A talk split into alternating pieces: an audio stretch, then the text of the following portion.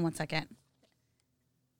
It sounded like somebody was knocking. It's just my haunted fucking studio, so I swore I heard somebody knocking, but as soon as I took my cans off, I can hear that the husband and the kids are leaving right now. I can hear the car. I'm like, they're getting the fuck away from the ghost, is what they're doing. uh, probably. They're just like, ah, mom's over there doing a seance again. Anyways, okay, so we are going to review House on Haunted Hill, the 1999 version. Um, thanks to the Reverend's uh, con- clear and concise notes. This was directed by Rob White. Uh, I have no information on Rob White. Anything specific about him? Any other films?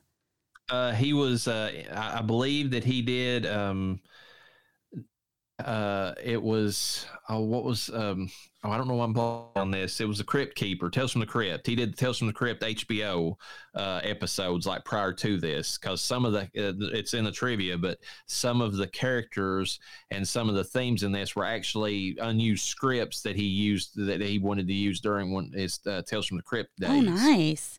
Okay, Yeah. okay. Um, I'm looking right now to see if there's anything else. Uh, nothing. I mean, in my opinion, nothing worth mentioning. But then again, I don't count. I mean, okay, so it has. Oh, I take that back. Uh, Macabre was one of them that you had mentioned already. That was one year before the 1959 version, so 1958. 1960s version of 13 Ghosts, which we are going to be reviewing that because we're doing that with the. Are we doing the original and the newer 13 Ghosts? Yes, unfortunately, I I had to watch the original Thirteen Ghost. It's uh, it's worse than this. This movie actually seems like uh, Casablanca versus Thirteen Ghosts. Yeah, and I will be rewatching that one. I'm not going to just go off of memory like I did for this one. Um, 13 Ghosts was also another one I had seen. Excuse me, the original 13 Ghosts was one I had seen multiple times. God help you when you watch that. Okay, uh, so directed by Rob White, principal players Geoffrey Rush, who plays Stephen H. Price, which was basically a Vincent Price look-alike. Yeah, and the and the trivia behind that, the I mean, it's in the notes later on, but I'm just gonna bring it up because I remembered I thought it was interesting. Is he was originally supposed to look like he he he he was the one that came up with the look, and he wanted to look like John Waters of all people, like the famous John Waters did Hairspray, and you know, Yeah. um, um, I can't remember Cry, I believe is the name of the, the one that's got Johnny Depp in Yeah. it, but like he was trying to look like him, and when he walked on set, everybody was like, "You look like." You look like Vincent Price, so that they they actually made the character's name, you know, change because he came in trying to look like John Waters, but ended up looking like Vince or like a Vincent Price knockoff. Well, yeah, because I'm looking at John Waters right now, and John Waters didn't have that pencil thin mustache, and he had the black hair. He, looked like Vincent Price. Okay, Stephen H. Price, aka Vincent Price Jr. Okay, uh, he plays the thrill park module and billionaire protagonist slash antagonist, depending on how you look at him. Uh, he's been in Pirates of the Caribbean. He was a he was Barbossa, which I recall very. I love that character. Yeah, he's the best things in that. Speaking of Johnny Depp again, so Yeah. throwing him, you know, Oh my God. Uh, the King's Speech, uh, Mystery Men as Casanova Frankenstein. I don't recall that. So I'm to have it's it's it's a pretty pretty good villain in the movie or whatever that he. Uh, I can't I can't remember. I think it's uh, Greg Kinnear plays like kind of like the Superman in that movie, and Casanova Frankenstein is like his villain, and he accidentally like pushes Casanova to the point that he actually Casanova I want to say kills him, and then you know, and then it's up to like the the Mystery Man, which is basically like a bunch no ability superheroes, uh, you know, led by uh, Ben Stiller to kind of Yeah. know, come in and save the day at that point. And I don't know why I have not watched this film because I have always wanted to watch this film. Uh, so shame on me. Um, it's really good. I do not know how to pronounce her name. Famke Janssen? Uh, I always say Famke, but you know, whatever. Probably. How, yeah, Famke, Danke, Johnson. but uh, super hot. Super Oh, hot yeah. lady. Uh, gorgeous. Uh, No matter what age she's at, this woman. Oh my god. Uh, she plays Annabelle Price, the cheating wife and protagonist slash antagonist and gold digger. And look it, I'm just here to say that Vincent Price Jr. was not bad looking in this movie. Like he's got a ton of money, and they are both into spooky, creepy, and mystery shit. Yeah. You, you guys are perfect for each other. Stay together. You belong to each other. the world is a better place when you two are together and not trying to kill each other. But hey, that's what was going on in this film. Um, uh, which is one of the you know th- to the original movie that they kept, which is the best part of the original movie. Yes, actually. So. Yes, they and they took it like a little bit further too, which I mean, you have. Oh yeah, to. because in the first one, they you know like it, it, was hinted that she was sleeping around and stuff, but no, she outright admits it in this. Oh, she's oh yeah, cucking. She's cucking. You know, Vincent Price Jr. from uh, you know from way back. Like, oh that's yeah, what she she gets pleasure in it too. She even you know stresses that. And so. I think he low key likes it. So you know, I, I think I think so too funny too because she throws in that line, which is not an original, about how he swings both ways, and I wonder if that's like a throwback to the fact that Vincent Price did, yeah. you know, in real life. So it's kind of interesting. Quite possibly.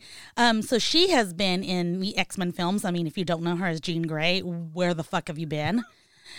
Goldeneye as Xena. Oh, you're gonna have to take it on a top. On a top. I mean, oh my god, he's on the top. I mean, uh, playing right next to playing next to the character, also known as a lot of vagina. I believe that's where they. Well, there's another Pussy Galore was Pussy Galore off of, but yes. I mean, you know. Oh, and that was an octopussy. Which what the? F- oh my god, a lot of vagina. Excuse me. I, I sounded like I said vagina. No, folks, keep your mind out of the gutter. It was a lot of vagina. Okay. Um, let me see. The Taken series, Primal yeah, with Nick Cage. Yep. I, well, I got to, if I see a Nick Cage reference, I got to throw it in there. Gotta throw that in there. He, he's prolific. Um, Hide and Seek, Lord of Illusion, Deep Rising, and The Faculty, which I remember The Faculty. I actually liked that film. Uh, I really like it too, and I need to go back and rewatch it so bad. But wasn't she also in Hansel and Gretel? Um, I she was, wasn't she? Was she the evil witch in that one? I thought she was. I thought she was Gretel. No, I don't believe she was in that movie. I believe that was a younger actress. Oh, it was. I am mistaking her for another hot actress. Oh my god. My apologies to uh Gemma, whatever her name is. oh, but yes, Famke is in that movie. She does play Famke. I believe she plays the the witch, like the the like the bad, like the big one, the one that's like you know that uh, the, that been chasing for years. Yes. Um. Hold on. I want to see. Yeah, she definitely did. Ooh. They, oh my god. Even as a scary witch, she is hot. It's. I mean, it's. I don't know. Like she's just. She's just. I mean, her the fa- her face and just the way she carries herself. I mean, mm-hmm. you know, it's it's the whole package. Yes. Yes. Yes. Even with black teeth, she's got this weird spider web thing going on, but her eyes are this crazy green. Oh my god. Total babe. Um, anyways, okay, moving on to Ali Larter, who plays Nora Manning, which we talked about the different characters or how they got that name from the older film. Mm-hmm. Yep. Um, an innocent damned by her own lie. She was in Varsity Blues. yeah, the the uh, what is it? Uh, whipped cream. Yes, uh, I knew. Yeah. I was gonna. I wasn't one hundred percent sure it was her. I was ninety five percent sure it was her. I'm pretty sure she was one that was the whipped cream in that movie. So yes, but then we got to see uh Chris. Um, oh God, uh, Hans, oh, Captain America. No. Uh, oh, um, Chris Evans. Chris Evans get to redo that scene his own way. oh God! In not that. another teen movie. Yeah, that's true. Uh, okay, Varsity Blues drive me crazy. I did not like that movie, but whatever. Uh, Jay and Silent Bob Strikes Back. I don't remember her in that film she was one of the four Chrissies, and they were all dressed in like tight, uh, skin tight, uh, black uh, uh, cat suits. Mm-hmm. Oh God, all of them smoking hot in that movie. yeah, so just just saying. I'm like, you sound like you're having a hard time breathing there, Reverend. You okay? oh my God, uh, Jalen, uh, Jay and Silent Bob Strike Back. Uh, that is the that also has the notorious scene, I believe. Correct me if I'm wrong. Of Jay doing the uh, Silence of the Lambs scene? Uh, was it I that one where he's tucking? Uh, mm-hmm. I believe that might be in that movie. Yes, La Llorona uh, may with... or may not have redid that in a Jabba the Hut outfit and a bathing suit that looks like a man's chest. So it it also has thing that uh, will stand out in my mind in infamy. It's like uh where there's an organization in the movie that like the the acronym is CLIT and then Jay Jay has that video that pops out that's like we are the masters Oh, of the clit. clit, we yeah. run that shit. Oh my god. Yes, that was a good movie. Um, Legally Blonde. I do not recall Ali Larter in Legally Blonde. I think she was like one of the maybe like Elle's like short sisters that was like you know kind of the bitchy ones that like I think I mean that's the the if not she was the one that she was defending one of the two that's the I'm kind of iffy on that movie myself but um she was either one of the sorority sisters that kicked Elle out at the beginning of it or she was the one that Elle was defending later on in the movie but uh, Hmm. it's one of the two All right. Um, she was Claire Redfield in some of the Resident Evil films, which a lot of us are Mhm. familiar with those, and Final Destination, which I mean, funny that you that that is popped in here because I was thinking today, La Llorona was conjuring ideas while taking an inferno shower about how we need to have some kind of death season. But I completely drew a blank on what oh, Death Becomes Her would be the funny like death film. okay It would be the, like the April Fools. So you're like a isn't dedicated somehow to like Grim Reaper type stuff or Grim Reaper and death in general, because I would like to stick to Grim Reaper kind of, but the Grim Reaper's not really in, you know, Final Destination. But I mean, oh my God, come on, that film is surrounded by death. unofficially he is because he's the one that's invisible that does all That's stuff true. That's true. Um, but I don't know that there's enough Grim Reaper type films that we could cover in a death season. And Death Becomes Her is definitely not a Grim Reaper. That's more of a state. No, that's almost like borderline zombie. in a weird way yeah. yeah I mean, it's like undead. So it's technically, we could technically do that in the zombie season, you know? Mm, there, there's i was thinking about the zombie season day not to get off topic too bad but there is so many movies Oh, yeah. i mean it's like i mean it's overloaded to begin with but even just including the ones i love 'cause sitting there thinking about like you know just like the funny zombie movies and Yes. i'm like okay what would be the april fools and it's like you got shaun of the dead which you have to cover you've got i mean there's um i mean there- there's several b movies that i could kind of like lump in there too like life after beth and you know uh, some other ones but like i mean uh, you know there's warm bodies that's kind of a Oh my comedy, you God. know, yeah, that's- well, that's more of a love story, though. Well so is shaun of the dead if you get right down to it it's Yeah. a, it's a rom-com with zombies I yeah, mean, that's true. But that one's funnier. I guess we could do like a double feature of those. I loved. I mean, I don't know. Okay, we're getting off topic on that, but we need a death a deathish season, and it could just be like, oh fuck, it's Tuesday, where death just keeps happening, and it doesn't necessarily have to be a, a grim reaper, you know? Well, that's true. I mean, you you have uh there there's actually a couple of I mean, well, there you go. I I, I don't well, happy or you know, Happy Death Day is either a slasher movie or it could fit in the death season because that's literally what it's about is you die and then you come back to Yeah. life. You no, know, absolutely. That would fit into Death Season. Death Season doesn't have to be Grim Reaper, but we can have Grim Reaper films in there. For however you many exist. Okay. Thank you, Ali Larter, for uh for inspiring us to have another season of Death Holler that we are light years away from. So We've got all kinds of things like witches, slashers. I mean, we got everything under the sun to cover before that. But yeah, that's that's a good one to keep back there. definitely. Okay, uh moving on. Uh Taye Diggs, uh, who plays Lance Schroeder. He was adopted from Forder, I cannot word today, former sports star and one of the few black men to survive a horror movie. And I was thinking that the entire film. Well, he really is. There, there's him, and then there's. Uh, I mean, he's not all the way through the movie, but uh, you take the character from the original uh, Night of the Living Dead. He survives almost. I mean, he sur- out survives everybody else, even though you know, spoiler alert for a movie that's older and you know, you should have watched it by now. Copyright, not even copyrighted. Uh, they shoot him at the end, but he, he's the only other one that really stands out as being, you know, surviving all the way through the movie. Yeah. Um, okay, so Taye Diggs, you can find him in movies such as Rent. I did not watch it, but when I think of Rent, all I can think of is everybody's got AIDS from Team America World Police. Yep. no. Uh, Malibu's Most Wanted. I don't remember him in that film, but I do remember that film, so that's kind of funny. Shame on me. I Um, don't remember much about it either, other than the fact Jamie Kennedy was, you know, uh, in it, and that it. So he's the main thing I remember from how Stella got her groove back because Taye Diggs had his groove in that film, And that was one solid body. I will give you that, sir. Coming from a woman that does not even really care about muscular bodies like that. Um, he was flaunting it and he had it. So, uh, Chicago. Oh my God, I love Chicago so much. And I hate musicals. Absolutely hate musicals. In fact, uh, it, it, side topic again because we're just gonna. I'm you're letting me hold this show, and that's all I'm gonna do. Oh, My side topics are fine. Yeah. Go ahead. What, what do you got? ADHD is kicking in. Um, Wicked is out in my neck of the woods right now, the Broadway production, and I 100% refuse to see it because I do not want to see a musical.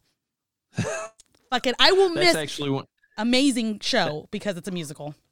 That's actually that I've always wanted to kind of see, just because the production and the the story behind it, because it's you know based on those uh, books or whatever. Yes, uh, you know, Wicked and then Son of a Witch and, you know, all those. And they're actually really well done and tie in really well to the original, you know, Oz mythology. And I've just always been, you know, interested in, you know, uh, the, the Wicked play, but it, I'm not going to drive like four hours to see it. So oh yeah, nope. It's it's I'm at with it. literally like a twenty minute drive from me, and we had a week without the kids. I'm like, hubby, you want to go see Wicked? He's like, yeah, it sounds like you want to go see it. And then somebody was like, oh, this was the best musical I had seen. I was like, uh uh snooze fest, not gonna do it. Sorry. The, the even funny though- thing about it is, uh, in the, at least in the original run of it, I believe that the actress who played witch is the same one who was the voice of Elsa in Frozen. So Oh yeah. I mean, granted, I, she's not out here. I'm sure this is just a, you know, it's not the actual. yeah, just like local players or something. yeah. Exactly. Um, so yeah, I have seen uh, Phantom of the Opera, and I would definitely watch that again. That's amazing. Um, and Chicago. That, that I think those are the only two. I don't even like the songs being sung in Nightmare Before Christmas. I get so irritated. So Oh God. I know I have a problem. Um, anyway, Chicago was amazing, and Taye Diggs played the piano player, so not a huge role, but definitely a, a memorable one, which is hard because La Urena misses a lot of details. I want to say he's got maybe a handful of times that he's on camera, so literally five or six times that I that you see him. Uh, he's also been in Grey's Anatomy. That's huge. I apparently did not see the seasons he was in. I think I've only seen the first, second, and third season. So You were all about McDreamy. That's what your big thing was. Yes, McDreamy and then McSteamy. I did see McSteamy as well. So um yeah. Anyways, this was back in the day when uh the hubs and I back in the day when you moved into a place and it took months for you to get your cable set up because that used to be a thing and now they're like there within a few days. So we bought DVDs, we bought seasons of shows to keep us occupied and Grey's Anatomy was one of those. Um Return to House on Haunted Hill. I did not know that was a thing. Yeah, I didn't either, but they came out with a sequel, and and Taye Diggs was one of the you know few um, you know uh, returning parts of that from the original movie. So So, spoiler alert, everybody, he survives. Even though we already did say that. Okay, this is from 2007. I'm taking a side topic. I'm going to read the basic Google synopsis and then we will move on. Uh, fashion editor Ariel uh, refuses to believe her sister's scary stories about the abandoned insane asylum on Haunted Hill. But when her sister is found dead of an apparent suicide, Ariel and her boyfriend, Paul, find a journal in her apartment that has information about a cursed statue worth millions hidden on the asylum's grounds. The discovery leads to deranged anthropology student Desmond, whatever, to kidnap the couple, forcing them to find the statue. What? Um, no, just kidding. Oh yeah, Taye Diggs is in that one. I was like, I don't. They don't even mention him. Hmm. Sounds stupid. Yep. Okay. Let's move on. Um, Peter Gallagher. Not editing any of my mistakes, folks. I am sick, and uh, I just have a and cold. not just in the head. Yes, not you- just in the head. Um, and uh, I just have a cold, so nothing big, and I feel like I sound normal. But for whatever reason, me trying to sound normal, I'm having a hard time speaking actual words. for all the other episodes you've listened to that I have made the same mistakes and I wasn't sick, mind your damn business, okay?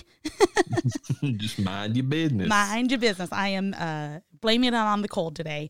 Peter Gallagher, who played Dr. David Trent, he's a co conspirator and a horrible psychiatrist, which, I mean, doesn't have any psychiatrist skills in this film. I wouldn't have even known. He just mentions multiple times that he's a doctor.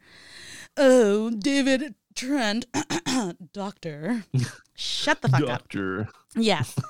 uh, he has been in High Spirits, which I have not seen, and apparently I am going to have to watch. I know the Reverend's going to make me do it. And The OC, which snooze fest.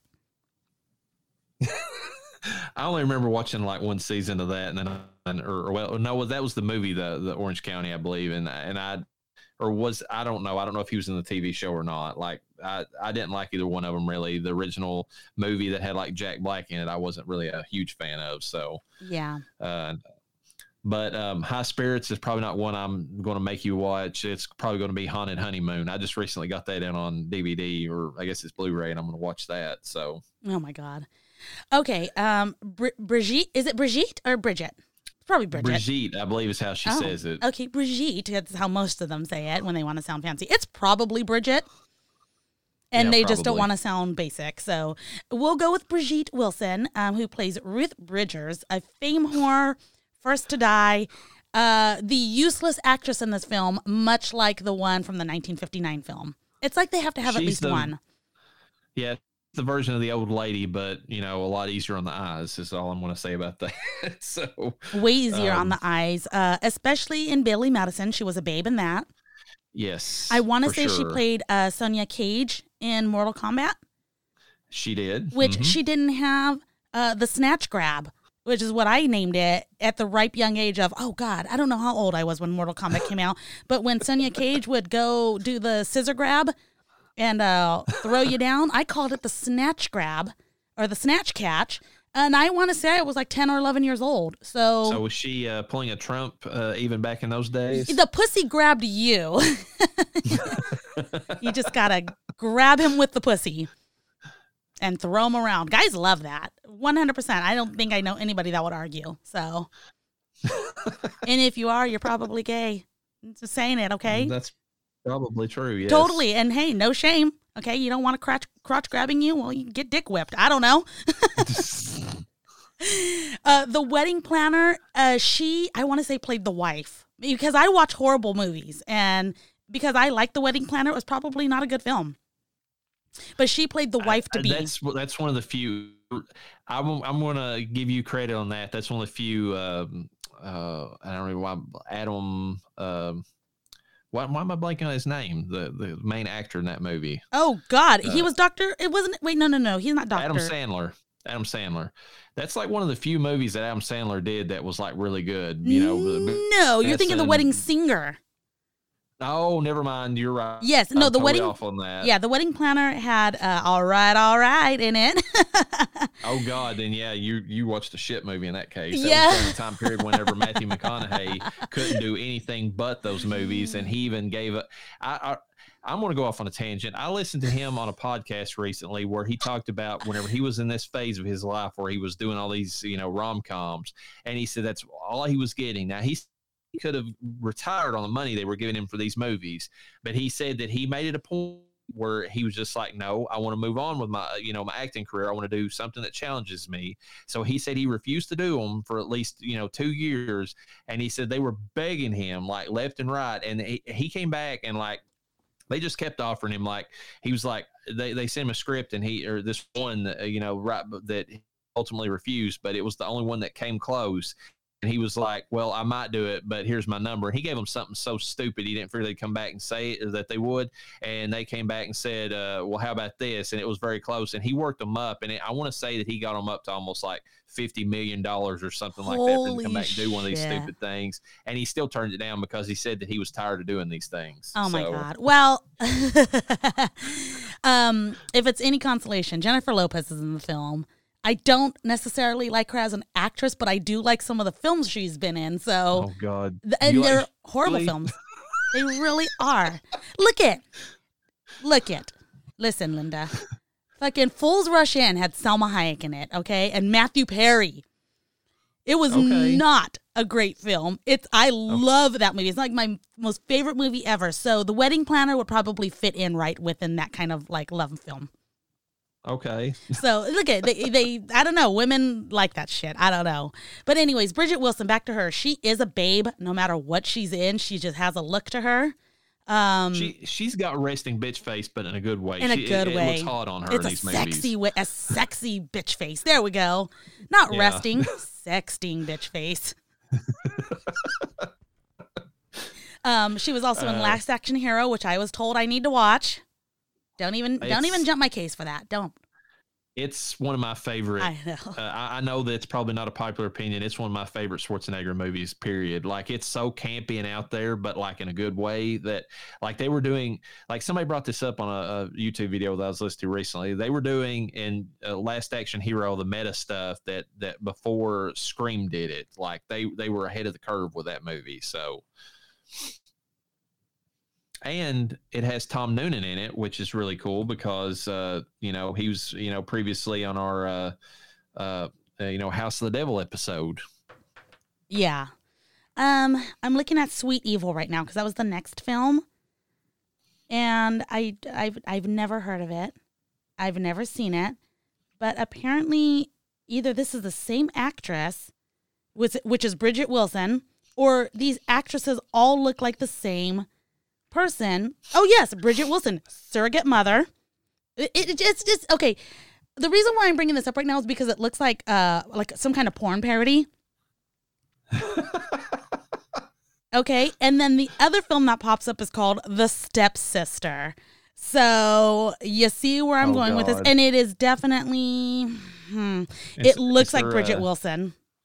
Is there Brigitte. a dryer involved that you know is hard to get in and out of? Is that is that what you're getting at? I'm gonna go that there was a dryer that she can't get out of. She gets stuck in it. May it, you know it could be a haunted dryer for all we know. Help, step bro, I'm stuck. Um, I'm taking. Yes, she was the actress in Stepsister, so she's been in a lot of porn parodies, unofficial porn parodies, according to La Arena. She was. There was a time period there where she was just cast repeatedly, and you know, like if they needed a, a hot girl in a movie, you know, they they cast Brigitte Wilson. I mean, that's just. It was after Billy Madison they realized what they had on their hands with her, and you know, and that, that's what they cast her as. um, which, which is funny because this movie, I mean, just going back, is loaded with hot women of the time period. I mean, Famke Johnson, you know, we or or Janssen, we have Ali Larter. I mean, all and Brigitte Wilson. They were all known at the time for being like some, you know, like if you needed a, a hot woman in a movie, that was these were the three The- women. that you yeah, and funny because Ali Larter was one of the lesser hot. She, but she was unconventionally hot in this film. Like she got hotter after she had been tormented a little bit. she showed up clean and pressed and ready for whatever the night was going to bring her. And then after she had seen some shit, she got hotter. And not in a super sexy way either. More in a, wow, I didn't know you were that hot. I thought you were hot before, but dang, you look Well, like a ripped up food stamp and I want to jump your bones. Yeah. Even Taye Diggs kind of does that in the movie, right? Yeah. If I remember right, he's kind of like, you know, he's kind of into it first, and then throughout the, and then this movie goes along, he's like, "Damn girl." Yeah. what you hiding in there? Uh, we're gonna move on. Chris Kattan. what the fuck was he doing in this film? I mean, like, he played that annoying he, character. the exact same character Yes. that was in the original movie, which is pointless and just there. But you know, whatever. he he had a lot of lines that were redundant in the film. Um, saying the same He- things over. Like he forgot his script, but his script didn't even have a lot of lines to begin with, and it, you know. And when you introduce a Doom Prophet, the, the, the mistake that this and the original made, uh, and the original both made, was that the Doom Prophet is only supposed to be there. It was refined in the slasher movies, but it was only supposed to be there to tell the main characters, "You better watch out. There's there's fucking weird shit in that place," and then you know, and then let them go loose and do the thing. These movies both had the mistake of having the Doom Prophet there the entire fucking time, and the only Doom Prophet can do is we're gonna die, everybody. We're gonna die. This place is fucking haunted. I told you it's we're gonna die. I mean, that's literally all they do in both movies. Yeah, and the problem with the Doom Prophet is you can't just have them die right off the bat because then it's like, oh, well, he's faking it. Because at this point, you know, him, they're they're kind of expecting it because they start to realize who's involved with this, which we'll discuss a little bit. And they're like, so if he just dies, they're gonna be like, oh yeah, he's just fucking playing a part, you know. But then they didn't have him die soon enough. I almost wish he had escaped. I actually forgot a lot of this film before I rewatched it. I was like, holy shit, I don't remember this. I don't remember this. I don't remember this. Um, we'll go into that more. Chris Kattan Yeah. can be found in such comic relief films. Uh, well, excuse me, he is a comic relief in this film. A drunk, kind of, kind of a very um, I don't know, functional drunk. Unfortunately, Yeah. uh, I guess you put him as a slightly less annoying Doom Prophet. He, I beg to differ. the original. yeah, I guess. Well, versus the original guy, he's for sure annoying than that dude was. I'm Yeah. just saying. I think what made him mo- most annoying to me is how poor of an actor he was in this film, and he's not a bad actor in my opinion. I've never really hated him. I'm going to disagree with you. Chris Kattan was never a good actor. He was good for making stupid faces and Yes. acting like a monkey on SNL, but I Comic mean, films that- and stuff, I I appreciated him in. He had energy. Okay. Well, he does have energy. I'll give him that. Yes. So I'm not going to say he's like an actor of our of that time by any means, but this was not. He was not made for this film. This was supposed to be a more serious situation, and it did not. Whatever. Uh, you can find him in A Night at the Roxbury, um, which is pretty funny. Uh, Funnier on SNL. The film wasn't too terrible, but that's if you Yeah. like junky clunky comedy films, and I love junky clunky comedy films. Those are my. That's my jam um, SNL, as we mentioned. I cannot pronounce this. You know, I cannot word right now. Bunnicula. Bunnicula? What is Yeah. that about?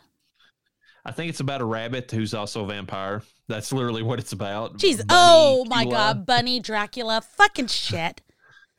and then Hotel Transylvania, which who does he play in Hotel Transylvania? I'll, I'll look it up, but do you know?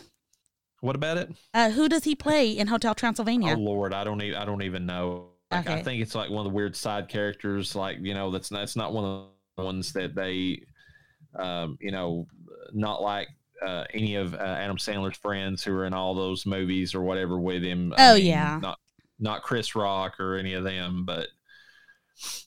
It's funny we've mentioned Will Smith and Chris Rock in the same episode, so somebody's gonna get slapped. But Oh my, shut up. I'll tell you, one of us is going to get slapped, but it's not going to be me. you know, whatever. It's not coming up immediately, and I'm not going to spend my life looking for to see who he was. But Hotel Transylvania, that will be reviewed during Dracula season or vampire season.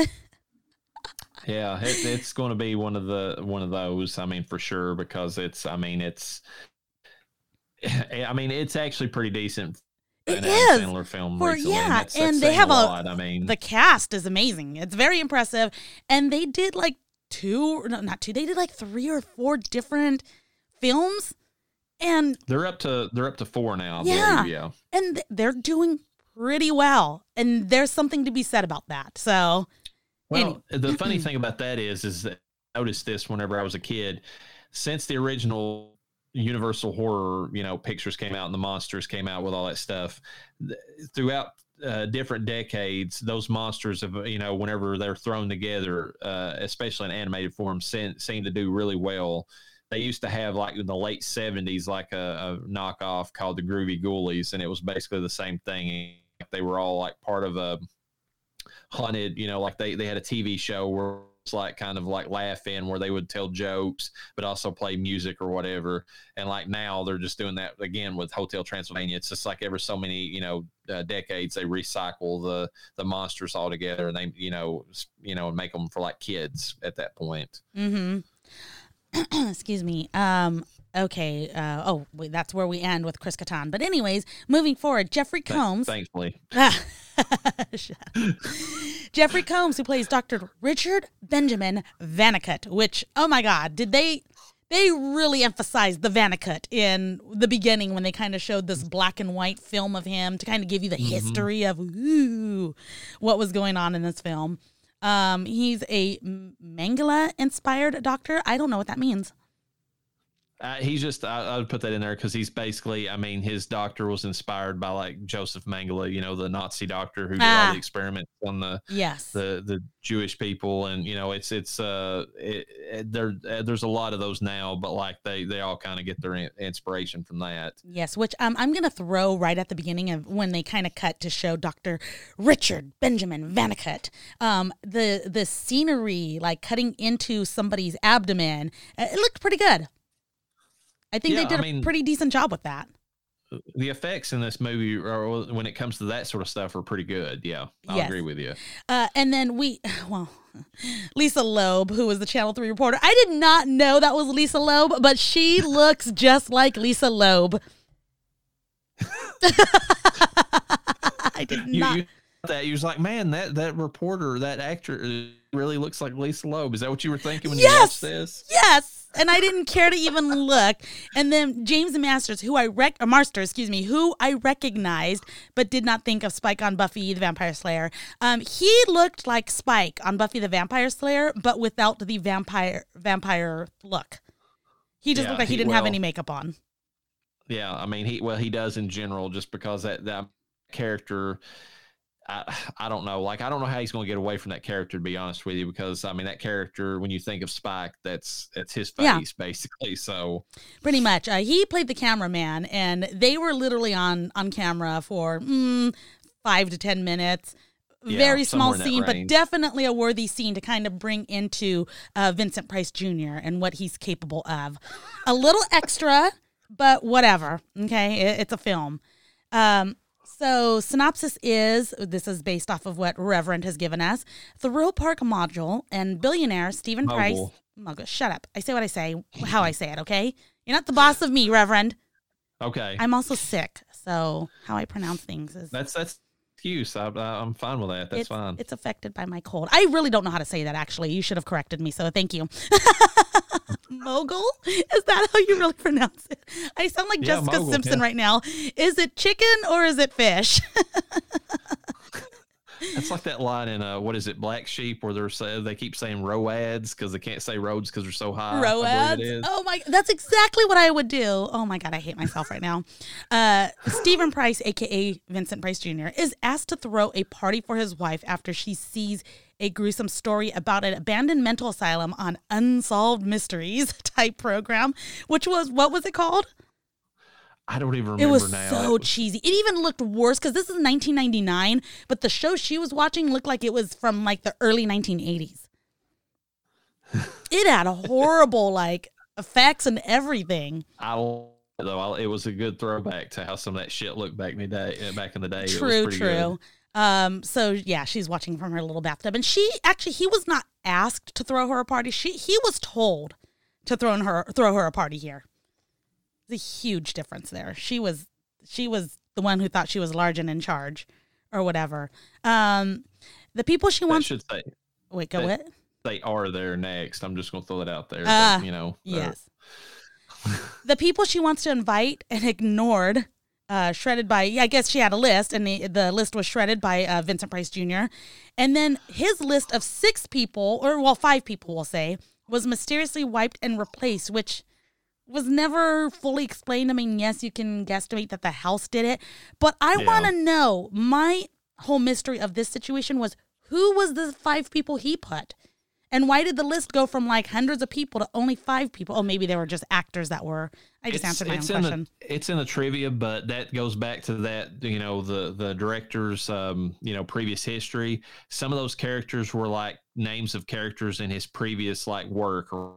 Like he had came up like with um like there's one of them that's like a doctor and or something like that that had a different name and it was actually a character from a uh, you know a, a Tales from the Crypt episode he did or something to that effect. So Mhm. they're all kind of like you know throwbacks to characters he had done in the past. Okay. And he was inviting those people because I'm guessing because they were actors and they were going to be able to scare the shit out of his wife and or help him kill her accidentally. Yes. Who knows? Because Yeah, in this film, we know the main thing is that the husband and wife absolutely loathe each other and want to kill each other somehow, some way. so completely. So the list is wiped. We see an actual list kind of get erased and be retyped. Um, let me see. Uh, la, la, la, Which the- is one of my few annoyances with this movie. I mean, it, it's kind of like uh, we talked about it with Oculus, but like the power, you know, uh, uh, you, you need to set boundaries on like what the what the house can and can't do. And it's funny because at the end of the movie, like I mean, just jumping ahead to that, like when the two main characters were like locked out on like the upper stories of the the building, you know, with no way of, uh, obvious way of escape, it's just because the windows are closed. Now they can't, you know, the spirits can't get out of the building, but they can somehow go through the internet, like that that that fucking sucks. I'm just sorry. I'm just throwing that out there, but Yeah. it does. I agree with that. And I think that particular scene would have been like if he had done his own research on the house and kind of just invited these people just I don't know just cuz he didn't he didn't realize like oh hey these people are related blah blah blah that would have made a little bit more sense to kind of get them to this house invite them for some money because they would have been just as money hungry they would have been just regular people according to his list these people were and that I guess that's what happened is these people were down on their luck and they were money hungry. But we only get that from a synopsis of the film. We don't get that from the character telling really. You know that there's something going on, but they really do not do a lot of character building in the film at all. It's just like, No, oh, they- they got invited the- by a the ghost. only- The only character they kind of half build up is Nora Manning, just because of the fact that she has the backstory that it was not her that was invited; it was actually her boss, and Yes. she intercept. She was the you know the intern who in- intercepted the email and decided she was going to get rich, you know, and so she had a motivation. yes. Whereas the really the rest of them really didn't have that because I mean, uh, Wilson's character was already kind of like you know Instagram famous before Instagram was a thing. You know, she was one of those types, and then you know uh, Taye Diggs' character was a former pro athlete. So I mean, like even though he might have been down on his luck too, money wise, it's not really emphasized why he was in search of the money, and it, kind of goes from there. So. Yeah, it didn't build too much. Um, this group was given the task of surviving the night with a reward of a million dollars each, offered up in exchange. Um, in ex- wait, wait, bleh, I did not read that right. The group is given the task of surviving the night with the award of a million dollars each, offered up in exchange. Uh, they are also allowed to take each other's money if the others do not survive. Like it's divvied up among them, which doesn't make sense because they're checks technically. And I'm sorry, Yeah. but I'm not going to cash a million dollar check and split it with another winner. not going to happen. I will kill you first. Um, and maybe mean, that was the point. you yeah, know? that's true. Um, and he did specify. He said, "Hey, if you survive," and that didn't really add any suspense to them. They were like, "What do you mean if we survive? Like this, you sound We're- stupid. Yeah, we're not kill each other. This is fucking stupid. you're, Just, you're you talking know, crazy talk. Can we just take our check and go?" Um, the guests are the target of the building's former inmates and psychotic staff, and eventually, all but two people are left alive. The rest consumed and trapped within the walls of the building. Bum bum bum. Da, da, da. uh, cue suspenseful music. Um, so how do we want to approach this? So we want to? I like talking about our favorite scenes, though I don't Yeah, have a lot of them. too. Uh, the things that stand out. Um, clearly the beginning when we get introduced to Vincent Price Jr., who looks like Vincent Price, talks like him, um, has a similar persona in a sense, maybe not as smooth and charismatic. I really like that scene with the camera, the Yes. the people from Channel Three or whatever, and and it also interesting too because that scene that's in the trivia, but that scene was filmed Uh, in the on the Incredible Hulk at Universal Orlando, and I've seen that ride like in person, and so as soon as I saw it. Like I, I was like, I know exactly where they're filming this at, you know, like, and it was just kind of, you know, interesting to see that part of it. But I just, it was a good start to the movie, like you're saying. Yeah. It was like, Is that elevator legit? Is that like an actual part of the ride? No, they added that part of Okay. it, but I mean, you know, the part where they're, you know, they actually strap in and they're, you know, the they, you know, it shoots them up through the tunnel and all that. That's the actual beginning of the ride. That's Yeah. why I and the colors are all still the same. So, um, but I, I like it as an intro because it sets up two things about the movie. It sets up the fact that he's very theatrical, so he could set up, you know, all the stuff that's going on in the movie. You know, so he, he you know, he's known for these type of shenanigans to begin with, and it, and it also shows that he's not above, you know, like using his ability to scare people, you know, uh, for his own purposes. Oh, So I mean, it kind of it, it kind of gives him it, it kind of gives a little insight in his character at the same time establishing his you know credibility to be able to pull off any of the stuff that might go on later. Yes. Um, pretty cool scenery. Um, pretty cool how the elevator, they really thought that they were falling. Uh, you had the visual of the, you know, the act, the elevator falling, which we find out is just a, a TV basically that shows, makes it look like they're falling. They were actually going up at the time because that's where the ride starts. And he has that nice little, it, it was a perfect scene he, where he gets out and he's got this the character in his face. He's got a lot going on. He's very animated when he says, "Up here is where it gets real scary," and then the the you know um, the ride just shoots past him right behind him, and it was really good. I I thought that that was really well done. Which a little bit of trivia about that too. They said that in reality, if that roller coaster, as close as he was, actually went off right next to him like that, it would have completely like blew him off of the rails, like the force of it would have. Yeah. So it's kind of interesting about that. But I like one more thing about that that I like too that is set up about him is the fact sets up that he is in as a character, he is an actor because he was acting like he was going to die the entire time, and that kind of sets up with the way he is later on. okay, hold on. We'll, we'll, I'll, I'll, I'll address, I'll address on that a little bit later. Um, okay, so we set up, okay, we set up that scene. Then we have the scene where she kind of sets up where she's watching the uh, unsolved mysteries. We talked about that very briefly. I like that it was short and sweet and kind of gave an idea of how we were going to end up at this house. Yes, and it also establishes, you know, Famke Janssen being, you know, yet again a, you know, a sex pot in this movie. I mean, like she's she's she's being seductive, and there's nobody in the room. I mean, that's literally what this scene sets up. I mean, she, I mean, I, you know, she's she's putting out those vibes, and like, there's no reason to, but she is. So there you go. You're, yes, you know, she's literally just taking a bath. She's completely covered up to her chin, and. She's not even doing anything but talking on a phone, and and the reverend's over here getting hot. Just so we know. Um, okay, and then we see him basically going through making the list. The list gets deleted. Blah blah blah. We've addressed this already. Shall we just get to the folks being at the house, or was there anything in between specifically? Because there really is not the much going on. The one thing in between is the fact that they picked probably the best song of that time period yes! to, to put behind the the casket, you know, in the hearse and driving up. I mean, the you know Marilyn Manson's, you know, uh, I believe it's "Sweet Dreams" wasn't that the one that they put in the movie? I believe it is. Yes, it is. Uh, yeah, so I mean, perfect choice of a song. I mean, if you're going to pick one, and, and funny, this is a little bit of trivia. Marilyn Manson almost was Benjamin Van Oh, that would have been pretty also, cool. He was almost the surgeon. Yeah that actually would have been pretty cool. Hmm. Um, sad that we found out that as strange and unusual as he was in his music career, he actually ended up being strange and unusual in real life. I, I never saw that coming. I always thought he was a clean cut, you know, good old American boy, but yeah, he was not yeah. who we thought he was. Um, he really put that image out. you know the the song. Yes, it was a good song. We see them driving through spooky dark hills. No idea why that hearse was there. It was just there for effect, literally, because there was nothing in there that we know of.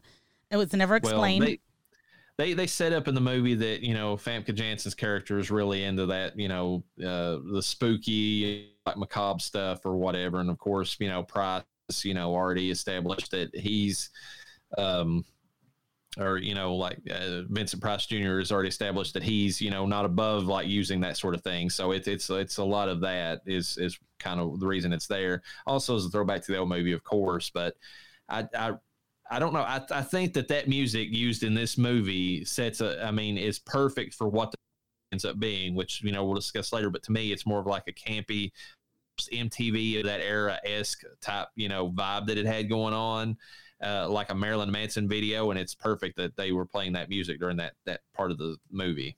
Yeah, and the only thing about that song is that it's been used so many times now in so many different films. That's so. true, but I don't think it was used as well as it, it was. Yeah, this one scene. Yeah. I'll give you that. Um, I will also say too, because this popped into my head, the the hearse driving around. I was thinking that perhaps maybe it was carrying the casket that had the party favors in it, because we do see a casket in the house later on in the film that had party favors in it. That's but true. then I'm like, nobody could drive to the front of the house; they had to walk. So how would that have gotten in?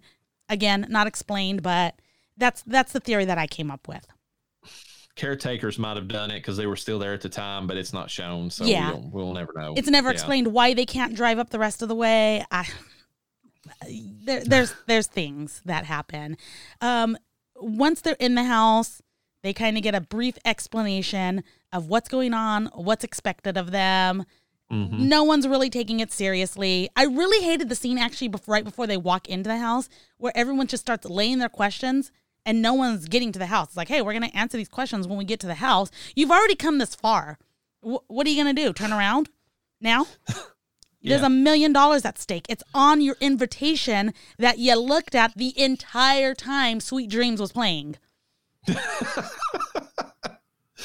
I think they were kind of hinting that, like, once they actually saw the place they were staying, they, you know, kind of put a little bit of fear into them that, you know, it made it a little bit more real. But like, it's not, it's not that well established in the Mm-mm, movie that not way that that it comes across that way. I do like how because this used to be an insane asylum, how they have the lights that kind of search the grounds. And so when they mm-hmm. come up to the house, when they're walking up to the house, that literally starts happening. I personally thought that was a cool effect. I never paid attention to be perfectly Okay. honest with you, but I mean, I wasn't looking for that. know, It's just it- something I noticed this particular round yeah. Watching it. Um, so they're in, they're discussing the terms of the party. Uh, Chris Kattan character who is getting really antsy in the pants and Mhm. wants to get paid and wants to get the fuck out.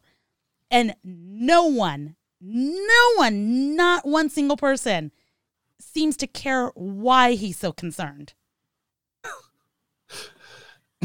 no one gives a Well- shit. There, no, and no one even like because me. If it was me and I didn't give a shit, I'd be like, "Hey, give him his money so he can go. Can can we get this party started?"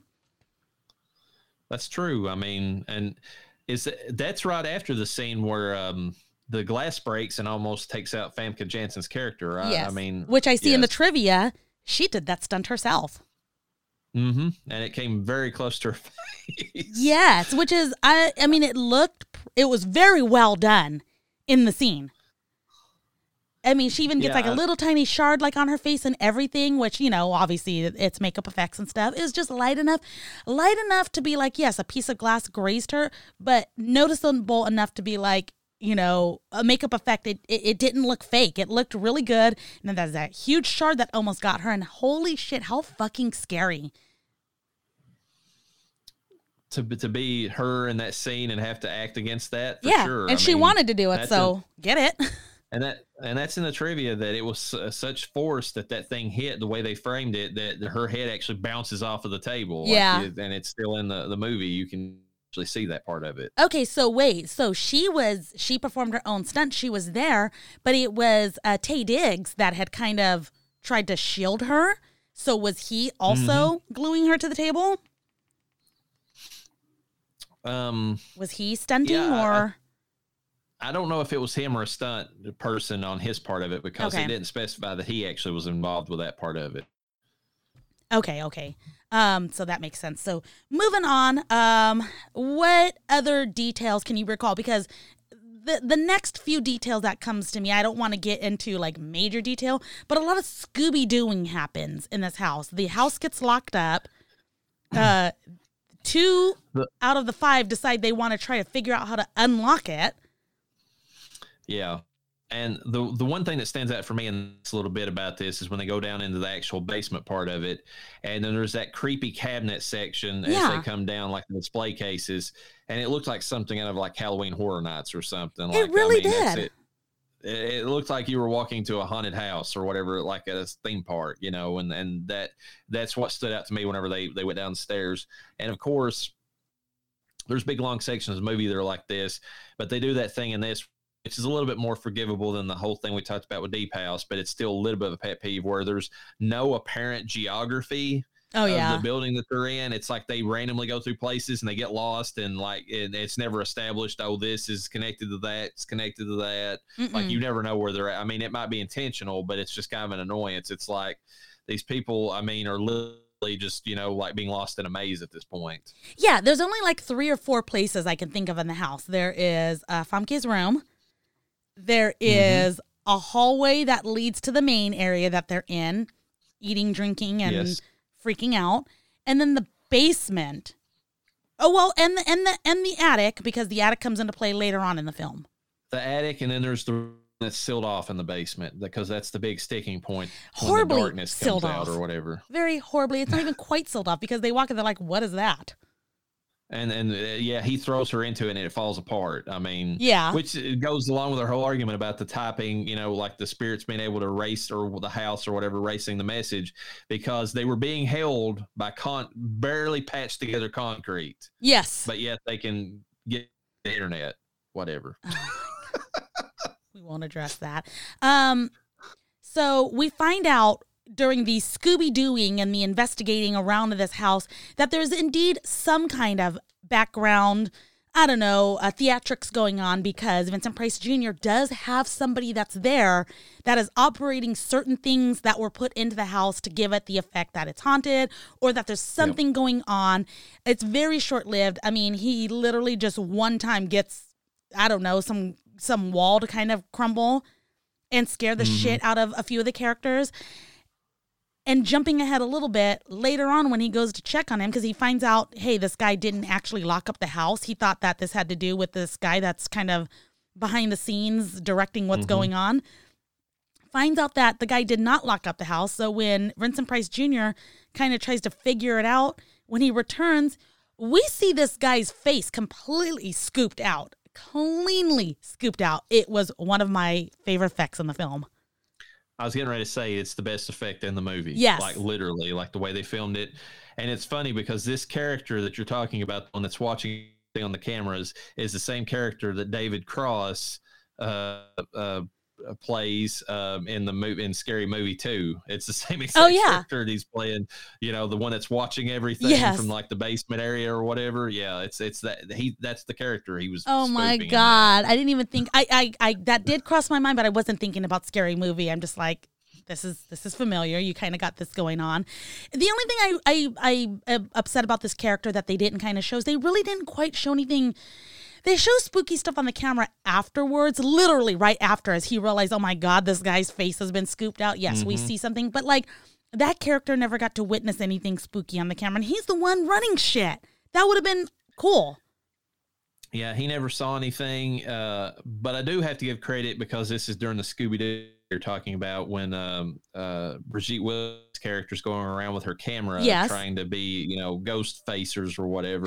ghost, and ghost um, facers. She, she's uh and she's filming it. I do like the effect that every time that she can see the ghost like through the camera lens, yes. like whenever she's going through there. I do like that part of it, and the way that they and I'll give them credit for this, the effect that they had with Jeffrey Combs and the way that he moved, but like in clips, you know, like it was yes. like you're missing frames of the movie whenever he moves, it's like really jilted. I really like that effect. It kind of made it really creepy that way. They did it pretty good in this film. It was so good. I actually thought my internet was glitching a little bit when I was streaming it. And, but then I came to the realization okay, no, the music has been smooth the entire time. So it's not, it's, this is just how it is. I mean, because right at the mm-hmm. beginning, they had a lot of that too. Um, they, they had a little bit. It wasn't. Uh, it was more like jump cuts, like you would expect from like a music video from the MTV era. That's why I said this movie kind of gives me that vibe because like the editing of it, like the action especially, it's like quick cuts. You know, there's nothing that really lingers. It's like when you cut to a scene, you have to dramatically cut from it and you know yeah. go to a and swing to another one quick. Um, for you youngins out there wondering about MTV, we're talking about an era back when MTV stood for music television, and they actually had music videos that they would play.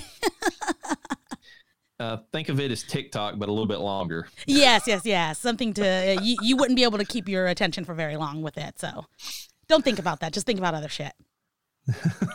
So we got our Scooby Dooing going on. We've got uh, actual murders happening. We have lost uh, sexting bitch face. Uh, we have lost our producer, our behind the scenes producer, mm-hmm. who didn't see shit and then literally saw some shit. I wonder what he saw right before his entire face was scooped out. I'm sure that in my mind, it's uh, he saw Vanica like walking up to him like in a disjointed way, and like I just he just had his face scooped out at that point. So um, he probably saw him on the monitor like seconds before he popped up in front of him or something. Yes, we do get a spooky scene where um, Taye Diggs and uh, and the and Ali Larter, Ali Larter. are mm-hmm. walking mm-hmm. around. She gets uh, kind of uh, spoofed by a ghost. Not spooked. Well, she does get spooked. She gets spooked and spoofed by a ghost who convinces her he kind of does. You know, he I don't know takes the form the face of Taye Diggs and is walking around, and so she's following him. She's yes. getting pissed at this point, and makes her go to the. He convinces her that the he jumped into. Ooze. Yes, it, well, it looked like blood. It was blood, actually. Well, blood or whatever it was. It, it was, was, nasty. It was a, yeah, a vat of material and she almost dies in this because uh, he she realizes oh my god it's not him when he's looking up at her and he goes hey what the fuck are you doing like bro i just saw you jump into this vat what the fuck do you wait what are you doing over there i thought you were in here and i was trying to save you she thinks which i'm sorry reverend but if you jump into a vat of glue i'm gone I am gone. I am not trying to save you. I saw you willingly jump in there. I'm getting the fuck out of here. Either that was not you or you are not yourself.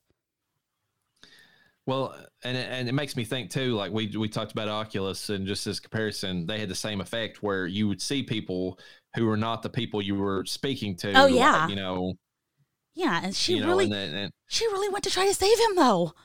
Yeah. You had True. to have it. I mean, she got her good scare. And look at it was because of the scare she got even sexier after. So she had to go get well, herself she, a clean she, set of clothes.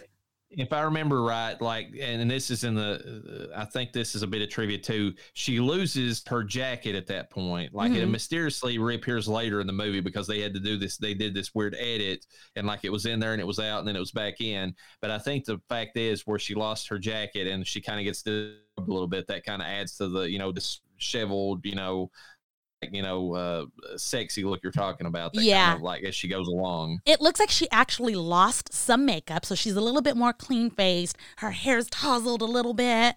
Um, mm-hmm. She's in like somehow tighter clothing, but it's more casual clothing and not so sexy. And she still looks sexier. So, hmm. um, Ali Larter, man, you were rocking it, girl.